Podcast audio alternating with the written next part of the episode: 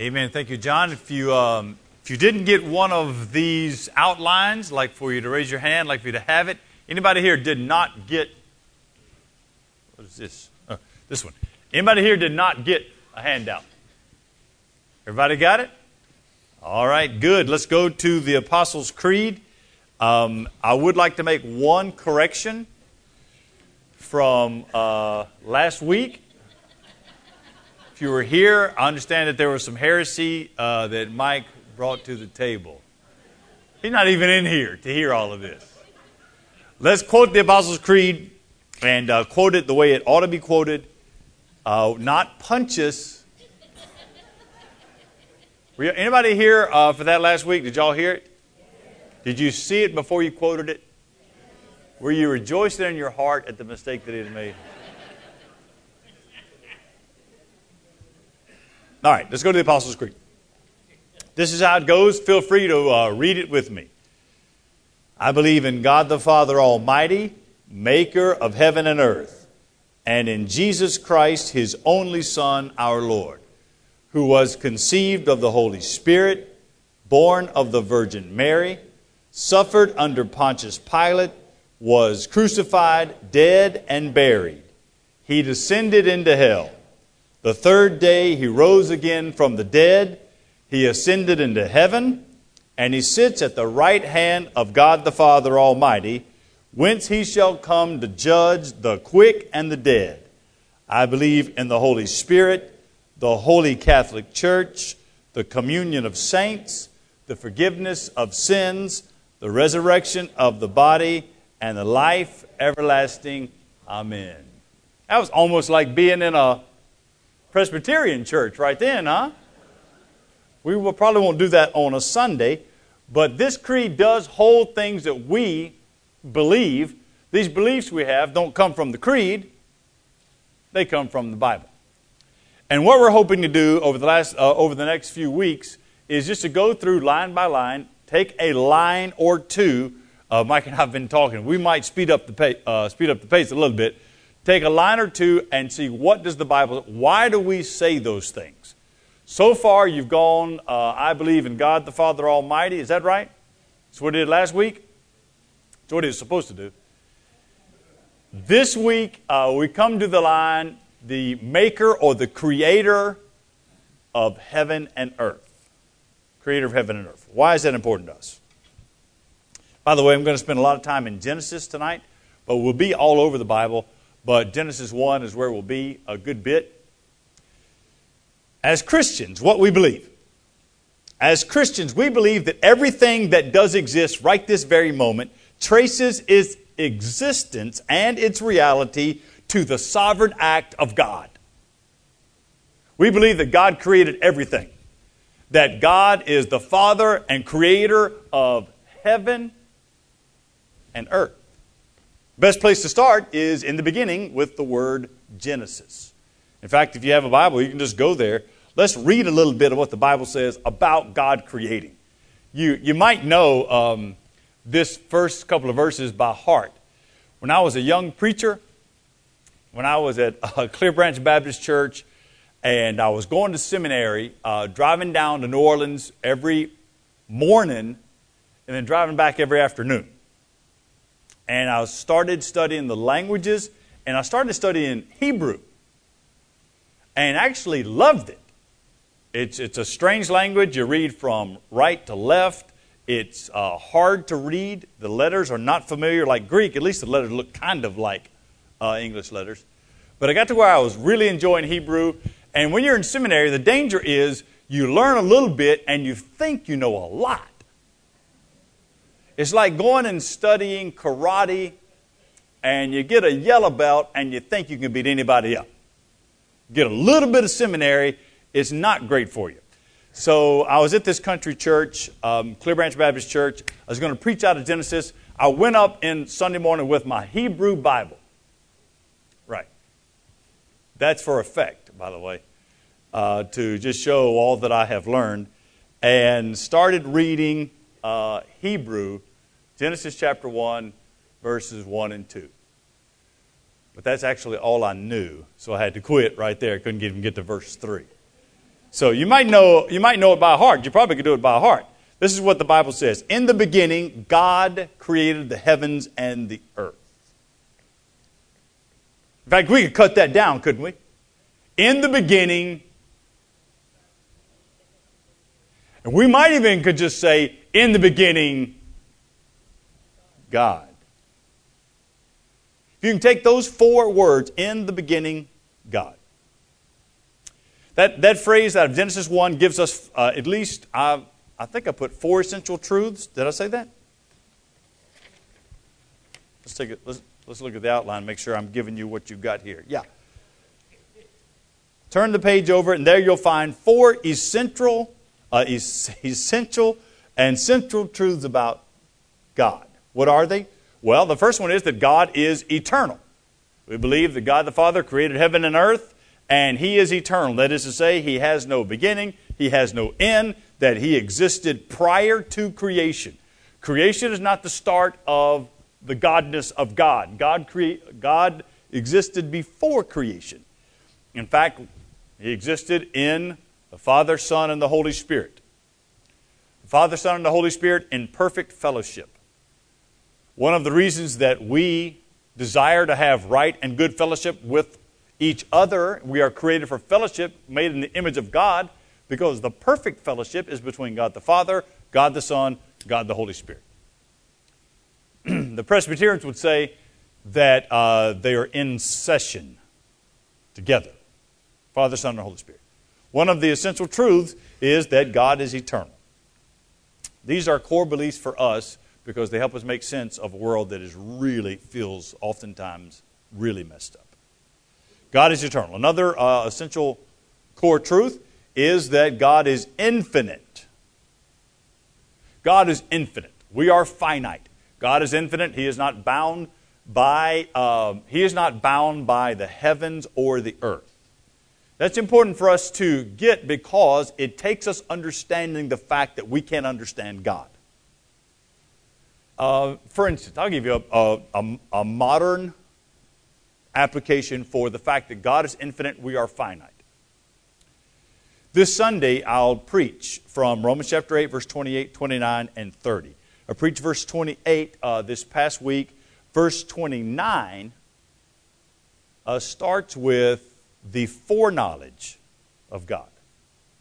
Speaks about how God knows things, the foreknowledge, so he, who he foreknew, he also predestined to be conformed to the image of his son Jesus so that Jesus might be the firstborn among many brothers.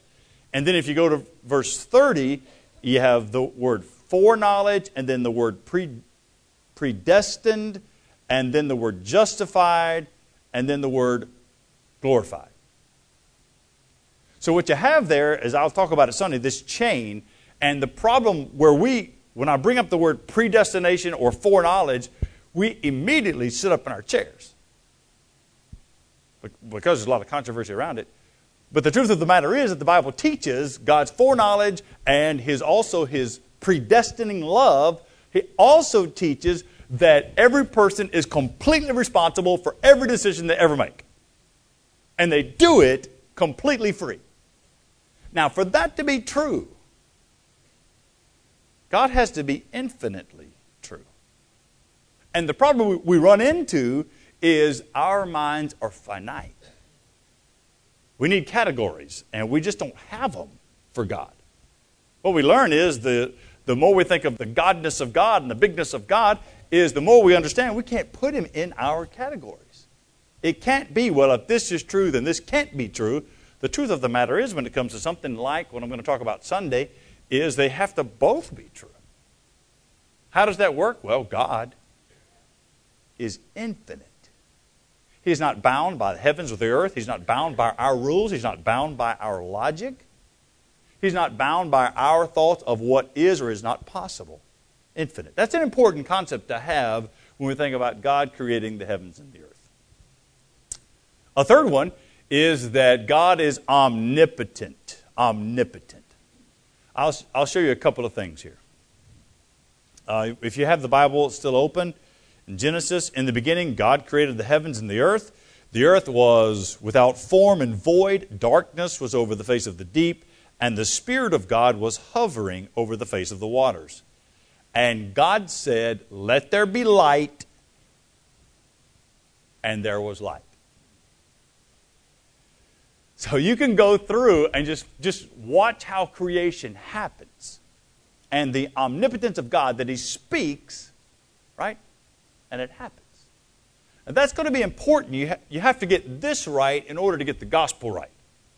So, so inerrancy, um, believing that the Bible is inerrant, that it not, doesn't have errors, you have to get Genesis right in order to make sure you can believe what's waiting for us in the New Testament. Because if you, if, if you discount if you discount Genesis, if you say, well, no, Darwin had it right, if you discount Genesis, then you have a hard time going and believing what the New Testament says. The Bible teaches us that God is omnipotent. He speaks creation into existence. That's, that's important for us when we get to the word called. When I talk in Romans chapter 8, when I talk about the call of God to salvation, it's, it's Him speaking. So, one of the truths that's important that we see in the Old Testament, we find in Genesis 1, is that God creates what He speaks. That's what happens in the passages. You just read them. Just, just read all the way through, and you see that God, how did He create it? He just said it. Okay, that's one truth we've got to hold on to. Another one is uh, down in number four is the fact that God is independent. God is independent. He is not relying on anything in creation. I mean, the truth of that is found in the first four, the first four words of the English Bible. In the beginning, God. Now, I've been sort of dragging through that phrase for a reason. If you get that phrase right, so if you get the phrase right here, in the beginning, God, if God becomes the subject, in the beginning, God, if you get that right, then everything in life starts to fall in place, even when it feels messed up. Because you've trusted in the beginning, God. Now, the converse is also true. If we don't get that phrase right, if that phrase is not right, then what happens is we easily fall into idolatry, worshiping something other than God. What I mean is putting someone or something before God. Okay. That's the first line of the creed. With the first line of the creed, and more importantly, with the let's put the creed aside for a moment. With the first line of Genesis chapter uh, chapter one, is answering fundamental questions about worldview. You'll see those on the other um, other page. Fundamental questions of worldview. The the fundamental questions you ask when you're uh, establishing your own worldview is the typical questions for writing who, what, when, where, why, and how, or how and why. Six fundamental worldview questions. Let's go through them pretty quickly. I have some other Bible passages to share with you. The first question is who? Who? The who of creation is God. Genesis chapter 1 tells us it was God in the beginning. Another good passage to turn to is uh, the book of Job. Book of Job. If you have a Bible, why don't you turn there to the book of Job? Anybody here ever read through the book of Job? Anybody here read about Job's wife? Yeah, you don't want Job's wife. I'm going to take you to the end. Job chapter 38. Job chapter 38 this is after everything that Job has been through. So, you know the story of Job, and Satan came through the earth, and uh, God says, What have you seen? When all of the angels came, What have you seen? And Satan brings up Job, and Satan says, Does he worship you for nothing? Take everything from him. So the Lord takes everything, and Job still says he believes in the goodness of God. And then Satan says, Well, take his Take his health. Skin. Skin for skin. That's when Job's terrible friends show up. You know, the terrible thing about Job's friends, uh, Bildad, Eliphaz, and Elihu, there's another one. Zophar, yeah, that's the four, four friends. The terrible thing about his friends is if you go and read what they said, what they said was true. So what Job's friends said to Job were true is just how they said it. Look, being right is not comforting all the time. You can speak rightness into somebody's life and it not be received well. Well, Job, uh, after all of that, he's wanting to see God face to face. Let me put him on trial, and the Lord answers Job. Here it comes. Verse 1, Job 38. The Lord answered Job out of the whirlwind, and this is what he said Who is this that darkens counsel by words without knowledge, dressed for action like a man? Now, I, am going to be nervous if a big man says this to me.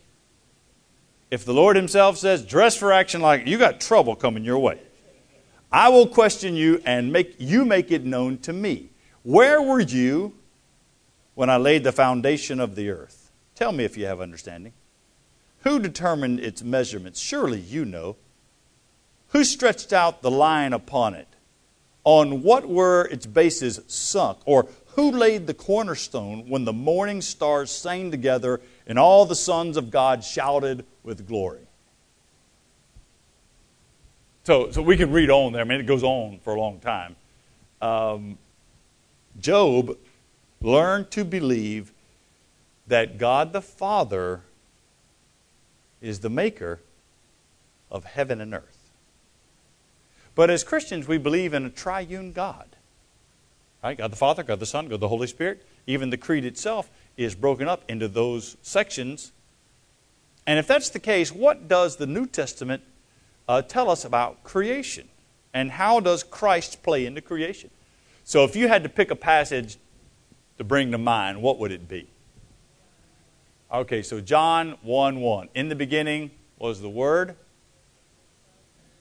The Word was with God, and the Word was God. And what happens if you jump over to, oh, look here, you got it right. What happens if you jump over to verse 14 of John chapter 1? And the Word became flesh, dwelt among us. So, so John 1 says that in the beginning was the Word, and the Word was with God, and the Word was God. And you keep reading, you, t- you see that creation comes through Jesus, and then there's this picture of Jesus participating in creation. And then you get to verse 14 of John chapter 1, and verse 14 says, That word now came to earth. It's important verse to get the who. Or, or how about uh, Hebrews uh, chapter 1? Hebrews is a great book. I need to preach through it sometime. Uh, maybe I will take a break after Romans. I'm not going to jump into Hebrews after Romans, but maybe down the road. Hebrews chapter 1.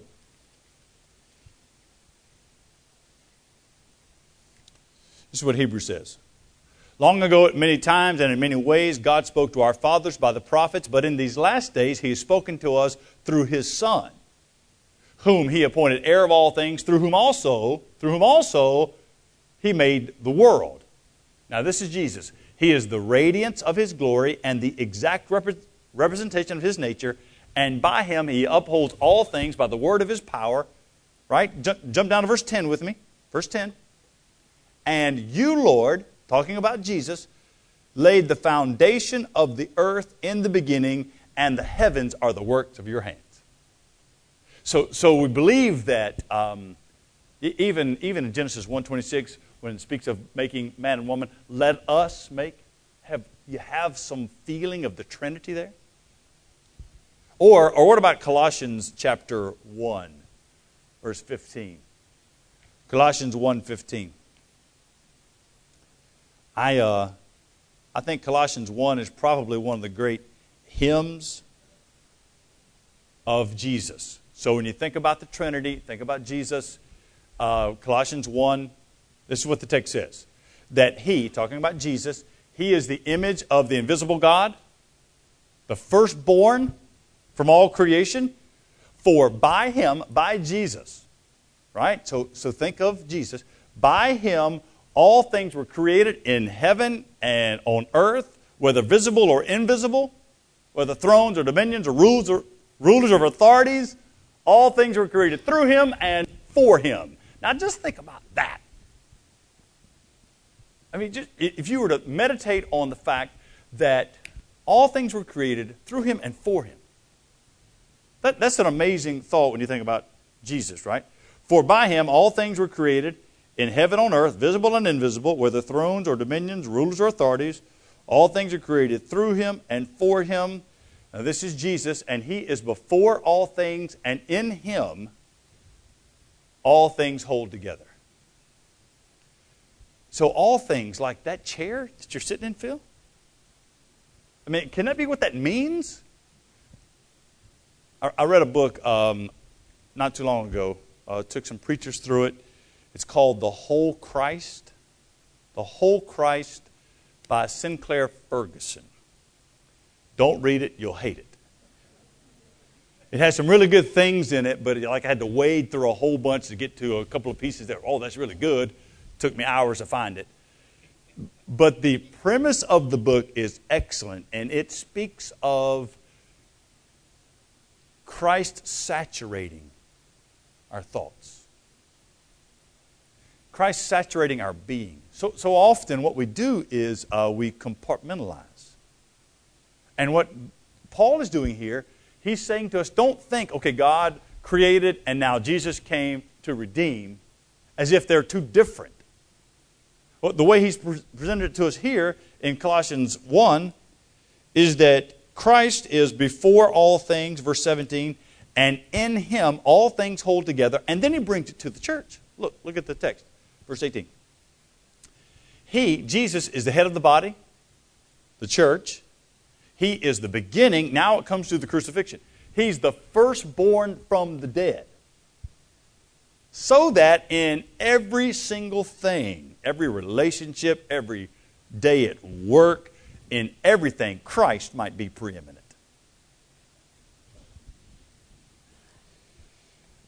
He gives us more about the incarnation. In him, all the fullness of God was pleased to dwell, and through him to reconcile to himself all things, whether on earth or in heaven. And then you'll notice how he does it. He's made peace by the blood of his cross. So I did all of that to show you that Genesis 1 runs all the way through the whole Bible so that we need to make sure we get Genesis 1 right. The who of the Bible. In the beginning, God created. Okay, so that's who. What about what? What is uh, the what? Well, God is the one who created, but what did He create? Well, Genesis chapter 1 says He created the heavens and the earth. That's what Genesis 1 says, what the Creed says. God gave us morality. So, a couple of things to consider. God has given us morality. It's not, it's not subjective, it is objective. There is a God centered morality to the universe. Right? I mean, you see it in, in us being created in God's image. In fact, go back to Genesis chapter 1. Uh, Genesis chapter 1, verse 26 and 27. That's where you find man and woman created in the image of God. This is why we owe respect to all people let me show it to you. This is what the text says. God said, Let us make man, verse 26, let us make man in our image, after our likeness, and let them have dominion over the fish of the sea, over the birds of the heavens, over the livestock, and over all the earth. This is why we don't treat people the same way we treat dogs. And over every creeping things every creeping things that creep on the earth. So God created man in his own image. In the image of God, he created him, male and female, he created them. Created in God's image. That means we, we reflect his ability to reason. We, we understand our dependence on him. One of the reasons we worship, why do we gather together to worship? To worship, it is an expression of your dependence on God. But the, the negative side of being human is that we consciously we consciously rebel against God.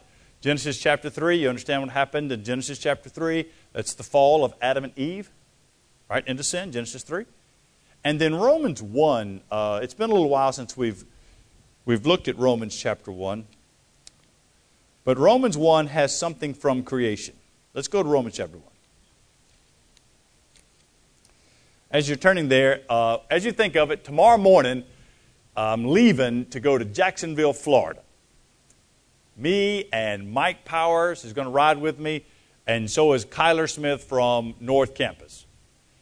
And uh, there is a pastor's conference there at Jacksonville, First Baptist Church, Jacksonville, that starts tomorrow evening, and I'm going to preach at it Friday night.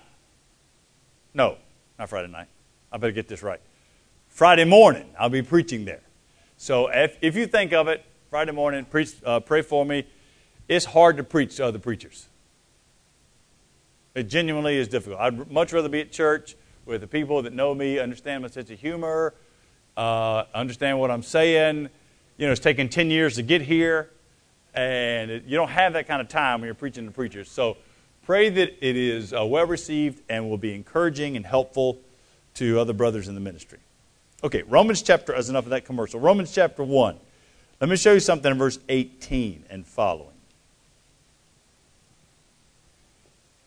Romans 1, verse 18 says, For the wrath of God is revealed from heaven against all ungodliness and unrighteousness of men who by their unrighteousness suppress the truth. For, here comes creation, what can be known about God is plain, because God has shown it to them. See that general revelation? For his invisible attributes, namely his eternal power, his divine nature, they've all been clearly perceived ever since creation of the world in the things that have been made, so we are without excuse. In fact, it goes further. Verse 21 For although they knew God, they did not honor him as God or give thanks to him, but they came futile they became futile in their thinking, and their foolish hearts were darkened. Claiming to be wise, they became fools. They exchanged the glory of the immortal God for images resembling mortal man, and birds, and animals, and creeping things.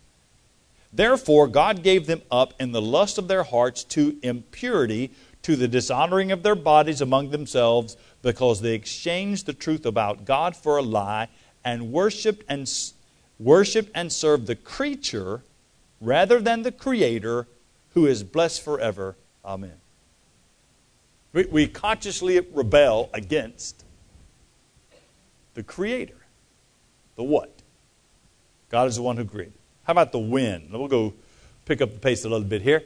About the wind? So you get to Genesis chapter 1, and it reads like this God created um, the heavens and the earth. He did that in the beginning, God created. So that first sentence, in the beginning, God, when is the when is creation? It's in the beginning.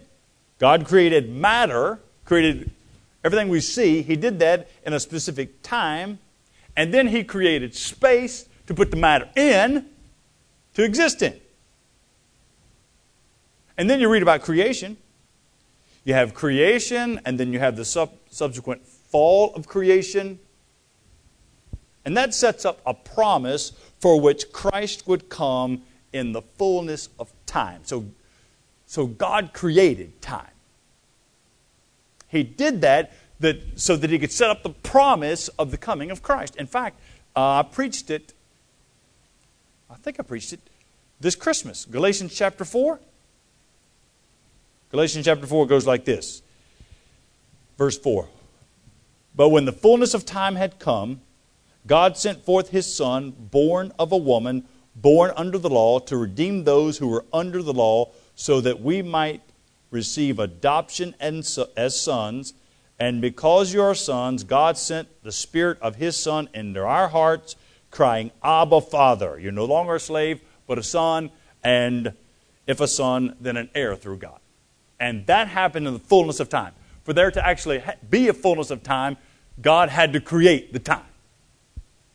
So the when again takes us back to God. What about the where? I had a hard time finding uh, Bible verses for the where because it's explicit in the universe. This is, our, this is the universe we live in. This is the space that God has created. It's not some counterfactual reality. This is the, the universe that we know. And, and not only that, He has put people in it uh, and people that he put His grace on to, to redeem. Uh, y'all sang it last week, I think. The song, uh, This Is My Father's World? Did y'all sing that last week? John said that you did. Does anybody remember it? John, maybe he don't know what he's talking about. Let me read it to you. Uh, this hymn is really comes from a poem. Do y'all have this? Did I give you this? Y'all have this? This is my father's world. Oh, good. Just I have it. All right. Some things I like to keep for myself. This poem, um, this hymn, really, was written by a pastor uh, that was born right in the middle of the Civil War. His name is Maltby uh, Maltby Davenport Babcock. And he was born in New York. He moved uh, to Maryland. He was a Presbyterian preacher. He became really famous in the time. Sought after. Uh, he was at the wealthiest church in Maryland, and then a church in New York came after him. And so he, he did what lots of preachers do. Uh, he said that God is everywhere, go where the money is, so he went to New York. And he, there in New York, he really became one of the wealthiest uh, pastors in the United States at the time. So much so that going to Israel wasn't very common back then.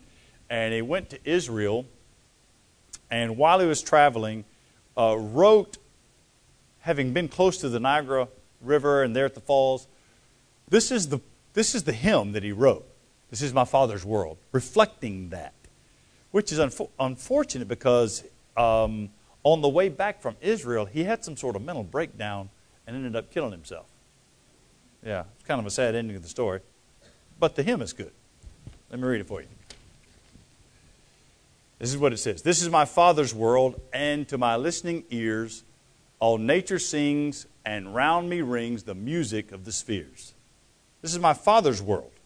I rest me in the thought, for rocks and trees and skies and seas, his hand the wonders wrought. This is my Father's world.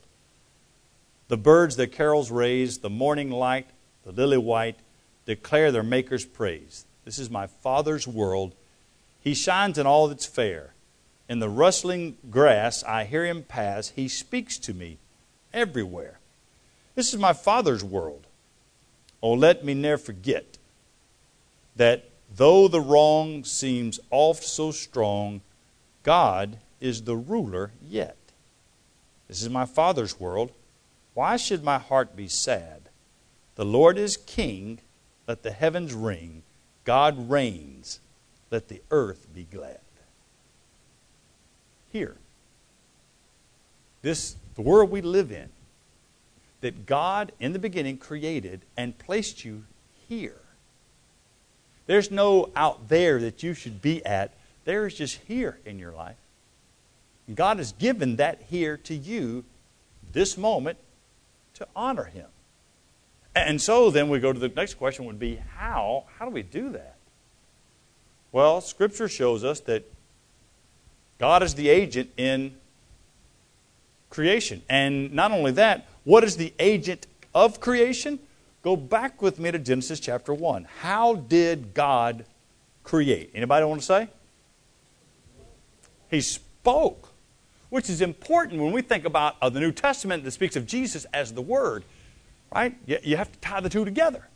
So all of the verses, you can, verse 3, and God said, verse 4, and God saw, verse 5, God called, verse 6, God said, over and over again, and God said that it happened.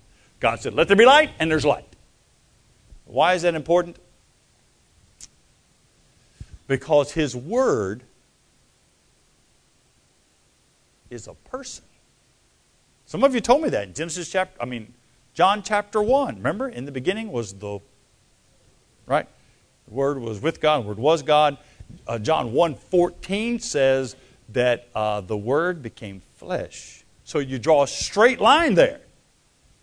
God's spoken word from Genesis 1 took on flesh to redeem us. I just read it to you from uh, Colossians chapter 1, verse 15 and 16.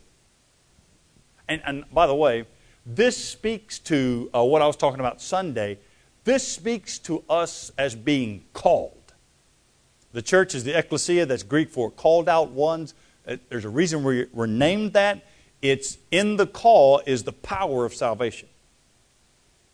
Because through Jesus, Jesus created all things, all things were created through him and for him. It's something to keep in mind when we think about how salvation works. It is all of God. Genesis 1 says it is God who speaks. John 1 says Christ is the Word. He is now the incarnate Word. Why? Let's go, let's keep moving. Go to why. Yes, sir.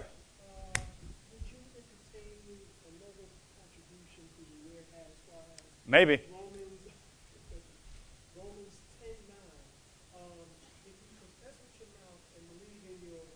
Heart. That's where salvation, right. I'm saying where creation. And you brought it right to salvation. I received that. Yeah. Good, thank you. Contribute anytime you like. All right, let's go to the why. Why, uh, in Colossians chapter 1, why shows us that the why was why did God do this? Well, scripture tells us God does all things, right, for his purpose and his glory. Psalm 115, 3, do you have that passage? Our God is in the heavens, and why does he do things? He does whatever he pleases. Um, Ephesians chapter 1, verses 4 through 10 gives you the picture of salvation. Why did he do it? For his own glory. Psalm 19, verse 1 tells us that the heavens declare the glory of God, and the sky above proclaims his handiwork. Why does God do the things he does, whether it's in creation or salvation? He does that for his own glory.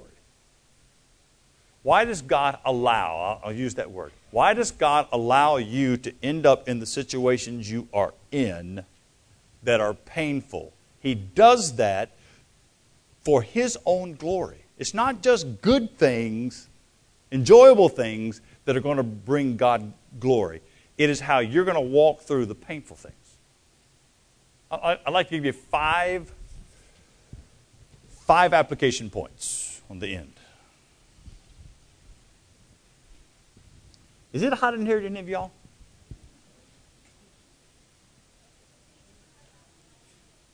You tell me to take my coat off? Thank you. All right, five application points. Psalm 19 tells us creation is telling us something. The reason I've stayed on this so long is that creation is telling us something. You know what Psalm 19 says? That the heavens declare the glory of God, the sky above proclaims his handiwork. Day to day they pour out speech, night to night reminds us of something.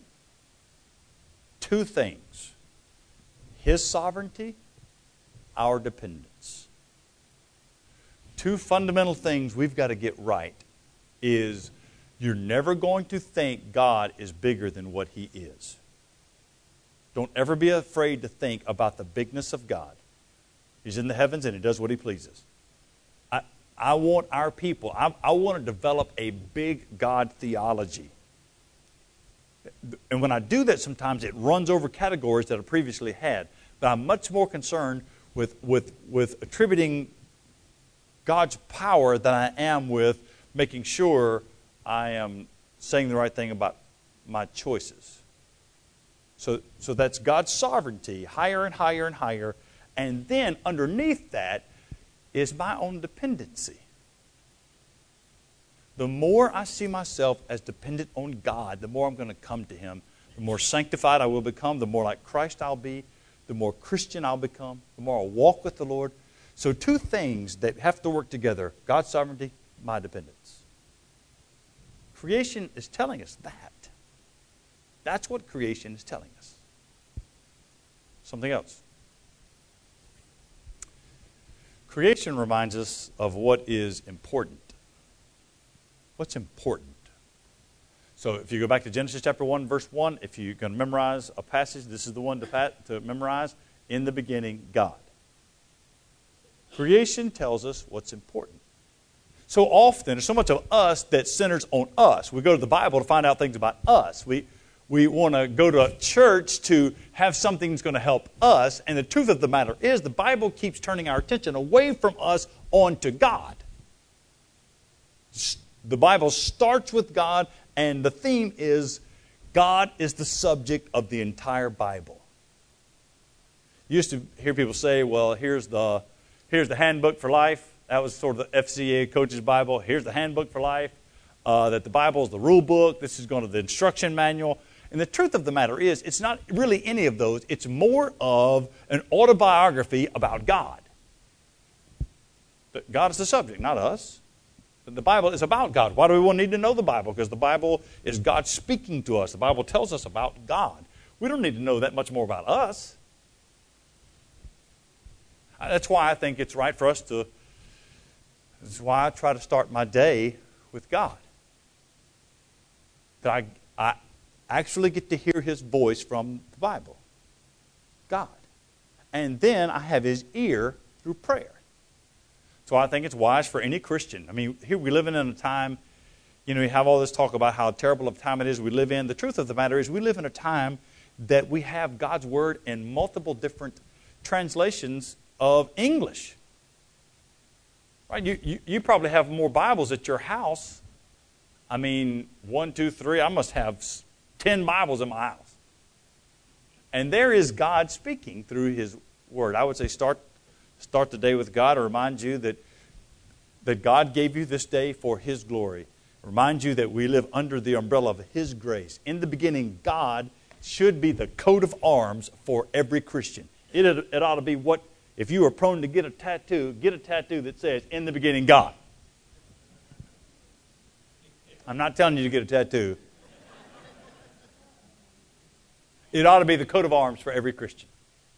This is, this is the definition of who we are. This is where we've centered ourselves in the beginning, God. Maybe a third application. Creation reminds us that there are some things that only God can do. Uh, this, is, this, should, this should resonate with you if you've been through trauma, uh, if you have adult children that are wayward, if uh, you are praying for someone that you want to be saved and yet it hasn't happened. What creation does, it centers us and reminds us there's some things that only God can do. That the word in Genesis chapter 1, in the beginning, God created, the, the Hebrew word is B A R A, if you were to put it in English. It's bara. It's, on, it's only used about God. That, that verb is always and only put up against God. Nobody else creates, only God. And that brings us to, so take, draw a straight line from Genesis over to John, and God's work in creation points us to his work in conversion. So think creation and recreation. And only God can do that. And, and, we know that inherently. I mean, think about it when you talk about your salvation. Who is it that, that you thank for you being saved? You thank God. The reason you do that naturally is because you realize, well, only God can do this. Anytime you see, anytime you see pictures of it coming out through the Bible, I was going to preach on, on Ezekiel 33 is the watchman on the wall. Ezekiel 34 is the shepherds. Uh, Ezekiel 37, though, I, I, a passage I love. is the valley of the dry bones, and Ezekiel's told to go and stand and preach. And as he preaches, bones are coming together. There are a bunch of dead people laying there. They're orderly, they look right, they got their doctrine straight, but they need something. They need God. I need the Spirit of God to show them. Jesus, John chapter 3, when he talks to Nicodemus, he comes by night. Remember what Jesus told him about being born again? But he also told him, you got to be born of the Spirit. In the beginning, God created the heavens and the earth. Those two things, heavens and earth, that's a colloquialism that says everything. That only God can do everything. Try to get a grasp on that. In my second church, Thompson Baptist Church, uh, from time to time they would roast an entire pig, which I've seen it done some, but never up close. And so, in the course of the conversation, I stand out with the men of the church out there by uh, the giant center block barbecue and ask, because I hear them say, Preacher, we, they've told me we eat everything on the pig. And I asked him, Now, do you, when you say everything, do you mean everything? Earl Gay Edwards told me, uh, Preacher, here, let me say it like this We eat everything but the hair and the oink. That's everything. When you see the words heaven and earth, that is the grand scope. That, that is Moses' way of saying God created everything. It's a good reminder that there's some things that only God can do. There's a fourth practical thought. Creation reminds us of the compassion of God. The compassion of God. You don't naturally think about that, but you'll find it there in verse 2. Uh, let me show you where I get it. Uh, in the beginning, God created the heavens and the earth, and the earth was without form, it was void, darkness was over the face of the deep, and the Spirit of God was hovering, hovering over the face of the waters. That word hovering, it'd be worth to go and study it. you don't see it very much in the Bible. It's, in fact, it's used only one other time, and it's used, Moses uses that word in Deuteronomy 32 to describe a mother eagle spreading her wings over children. Hover. It's a word of warmth and watching. Creation reminds us of God's compassion for what He has created. I'll give you one last thing and it'll be time to go. Creation tells us that with God, things are never as bad as they seem. Things are never as bad as they feel like they are. Uh, and once again, I'll take you to Genesis 1 um, that the earth, verse 2 says that the earth was without form and it was void. In Hebrew, that uh, it's a memorable phrase, tohu vabohu. I tried tohu vabohu. I tried that on the people at Clear Branch Baptist Church. Tohu, it means it means form, formless and void, nothing and nothing. Wilderness, barrenness. That word uh, right there, um, without form, void, vast desert emptiness. So if you, you, take that word and bring it forward into the Bible, in Exodus it means a place of wandering. In Leviticus, uh, it's where the scapegoat goes. It's the place of sin where the scapegoat is, the place of demons. In the New Testament, that word in the New Testament, that's where Jesus went. Remember when he went to the desert to be tempted? Where he was tempted by Satan and the angels came and ministered to him? There's another word in Genesis chapter 1, verse 2. It's the word darkness. Look, look at that word darkness. But in darkness, look, there's hope. Let me tell you why. Deuteronomy chapter 4 tells us Moses says God dwelt in the darkness and the clouds and the thick gloom. Deuteronomy chapter 5 tells us that God actually spoke in darkness. Psalm 18, the psalmist says in Psalm 18 that God descends in a canopy of darkness. That darkness, not always, but darkness sometimes gives us the presence of, of God. Sometimes that's where God shows himself the most in darkness. Draw, draw a straight line. Now, if you love the Bible, you know this. Draw a straight line from there to the synoptic Gospels Matthew, Mark, and Luke. Go to the end of the Gospels. There is Jesus on the cross beside the thief. He has just told the thief, Today you'll be with me in paradise. And go read the Synoptic Gospels. And the text there says that darkness, for three hours, darkness. And in that darkness, Jesus utters the words, Into thy hands I commit my spirit. And Jesus' darkest hour became our greatest blessing. Believe in God the Father Almighty. He's the maker of heaven and earth. Join me as we pray. Father, thank you for the goodness and grace you show us in creation. We thank you that you center us and you bring the beauty of Christ to our hearts. And Lord, may it be that some of the darkest times be the times when you speak to us through your word. And may we cling to the word that is Christ. Father, I pray you wake me up in enough time tomorrow to spend adequate time with you in the word. Protect us as we travel. Lord, speak to your servants through your word when I preach Friday. Bring us back together Sunday to gather around to hear what does the Bible say. God, we thank you that you speak to us and we ask you to hold us close in Jesus name. Amen. Thanks everybody. Good night.